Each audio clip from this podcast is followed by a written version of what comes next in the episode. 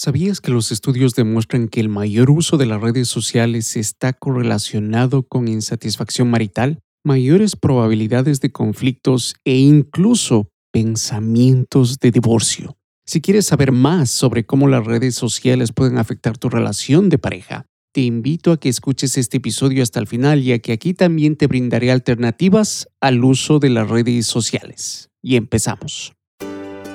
Bienvenidos a Parejas sin Límites, donde aprenderás los consejos más efectivos y las herramientas más útiles para mejorar tu relación de pareja. Ahora permíteme presentarte a su anfitrión, el licenciado José Villafuerte, psicoterapeuta, autor y coach de parejas.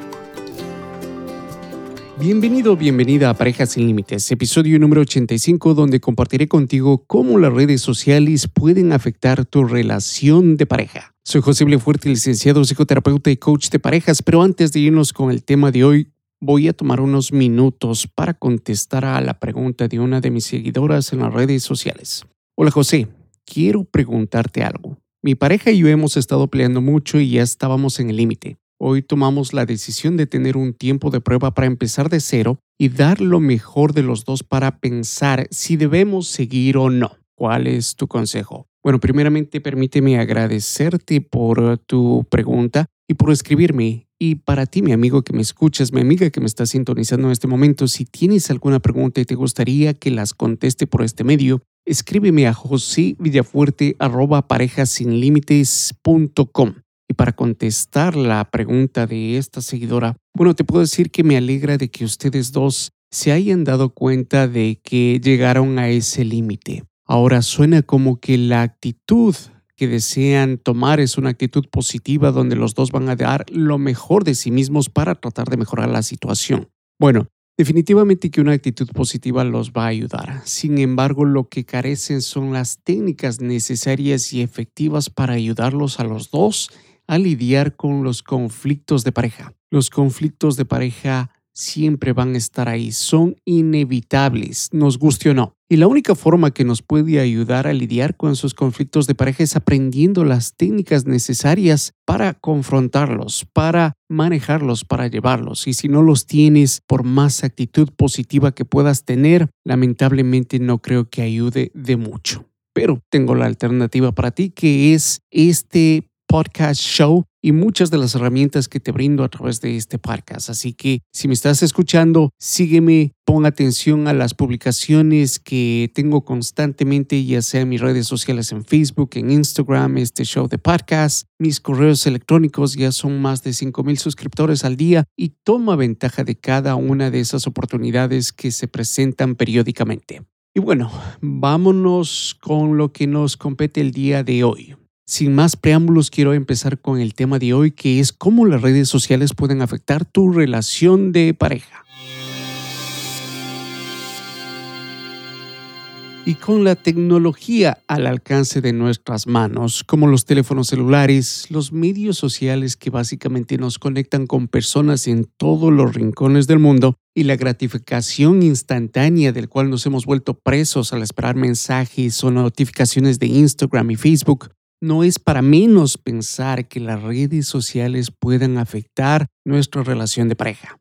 De hecho, te comento que un estudio conducido por la Universidad de Texas, 1.160 matrimonios fueron encuestados sobre si estas parejas sentían que sus relaciones eran saludables y midieron el uso de medios sociales, el uso de medios sociales como Facebook y Twitter. Los resultados demostraron que el mayor uso de las redes sociales está correlacionado con insatisfacción marital, mayores probabilidades de conflictos e incluso pensamientos de divorcio. Otro estudio conducido por científicos chinos corroboró los mismos resultados ya anunciados, pero esta vez los encuestados fueron 243 matrimonios. Los resultados muestran que el uso excesivo del celular y medios sociales disminuyen la satisfacción marital y además contribuyen a la depresión y la soledad.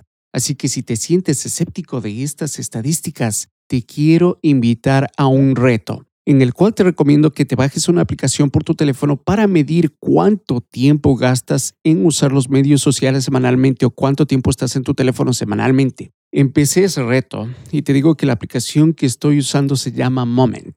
Lo puedes encontrar en tu App Store. Y te cuento que a la semana Personalmente yo uso los medios sociales y el teléfono en general un promedio de 5 horas. Ahora el challenge, el reto para mí es de bajar ese número de, de horas para poder dedicarme a otras cosas que sean obviamente más productivas, como mi familia, por ejemplo.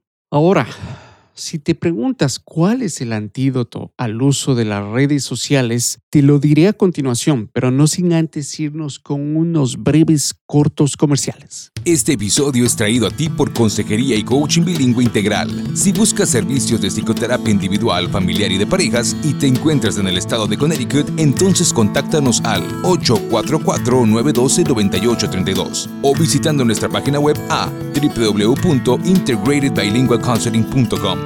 Nuestro grupo de psicoterapeutas estarán prestos a atender tus necesidades con la empatía y el profesionalismo que nos caracteriza. Y si buscas servicios de coaching de parejas dentro y fuera de los Estados Unidos, entonces contacta al experto, el licenciado José Villafuerte, escribiéndole a josevillafuerte@parejasinlimites.com o visitando su página web a parejasinlimites.com. Y ya estamos de vuelta y de acuerdo con el doctor Garman, psicólogo científico y autor del libro Siete Reglas de Oro para Vivir en Pareja, al cual lo puedes encontrar el enlace de ese libro en las notas de este episodio, él nos recomienda estar atentos a lo que él llama las peticiones. En inglés se llama bets. Una petición es un intento por atraer la atención de la pareja, los cuales se pueden manifestar a través de pensamientos, sentimientos, observaciones y opiniones. Te voy a dar ejemplos de lo que serían estas peticiones de una forma verbal. Sabes que me fue muy bien ayer con una nueva cliente. Me preocupa mi trabajo porque ahora quieren que asuma más responsabilidades. Sabes que no me fue bien en las ventas. Me tiene preocupado el coronavirus. Estas frases son ejemplos de intentos de conectarse con tu pareja, inclusive la del coronavirus que ahora está muy común. La clave aquí es reconocer que tu pareja está mencionándote algo en un esfuerzo de empezar un diálogo, de ser reconocida por ti. Cuando identifiques esa conducta de tu pareja, quiero que hagas el esfuerzo por poner tus medios sociales de lado, si tu celular, tu tableta, tu laptop, lo que sea que te sirva para estar conectado a esos medios sociales, ponlos de lado y quiero que correspondas demostrando interés en el tema que te está mencionando tu pareja. Ahora vamos con ejemplos de lo que son peticiones no verbales, las cuales son las siguientes. Caricias afectivas. Puede ser un abrazo, una nalgada, el que te acaricie la cabeza, el rostro, el hombro, etc expresiones faciales. Entre ellas tenemos sonrisas, un beso volado, el que te saque la lengua, etc. También tenemos vocalizaciones como reírse, como aclarar la garganta, como suspirar, etc.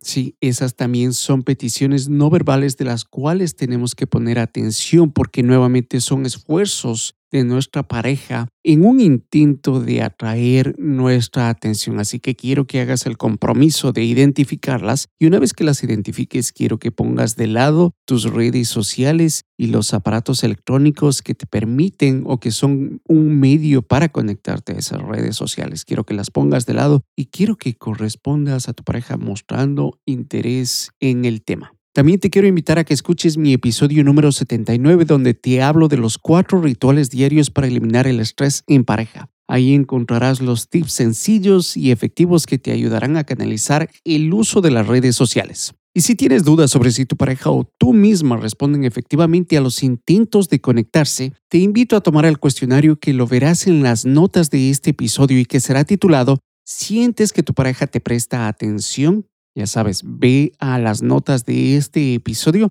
donde vas a encontrar ese link titulado Sientes que tu pareja te presta atención. Ahí podrás tomar un cuestionario donde recibirás respuestas en cuanto a si es que en realidad tú y tu pareja se están prestando atención el uno con el otro.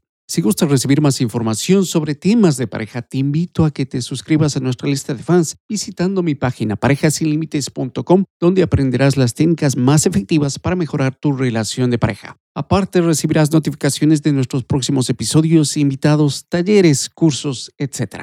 Te agradezco infinitamente por escucharme. Quiero que sepas que tu opinión y puntaje en iTunes son muy beneficiosos para este show. Con tu opinión no solo estás ayudándome, sino que también estás ayudando a un sinnúmero de personas que pueden beneficiarse de la misma información. También te pido que consideres realizar una donación a este show, ya que este es un grupo humano que trabaja tras escenarios y quienes hacen posible el que semana a semana, por un promedio de tres semanas, para ser más claros, al mes, estos episodios salgan al aire. Para hacer tus donaciones, quiero que visites mi página web parejasinlimites.com, donde podrás realizar tu donación a través de PayPal.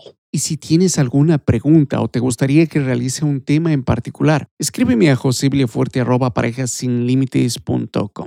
Espero que el contenido de este episodio sea valioso para ti. Estaré contigo la próxima semana. Saludos. Gracias por escuchar el podcast de Parejas sin Límites. Y asegúrate de dejarnos tu opinión, puntaje y de suscribirte al show. También visítame en parejasinlimites.com para escuchar más episodios donde aprenderás las herramientas más prácticas que te ayudarán a mejorar tu relación de pareja de una forma simple y eficaz. El tema cubierto en este episodio es entregado a ti con el entendimiento de que ni el anfitrión ni los invitados están dando consejería profesional pertinentes a casos particulares. Si tú piensas que necesitas apoyo o servicios, no dudes en buscar ayuda.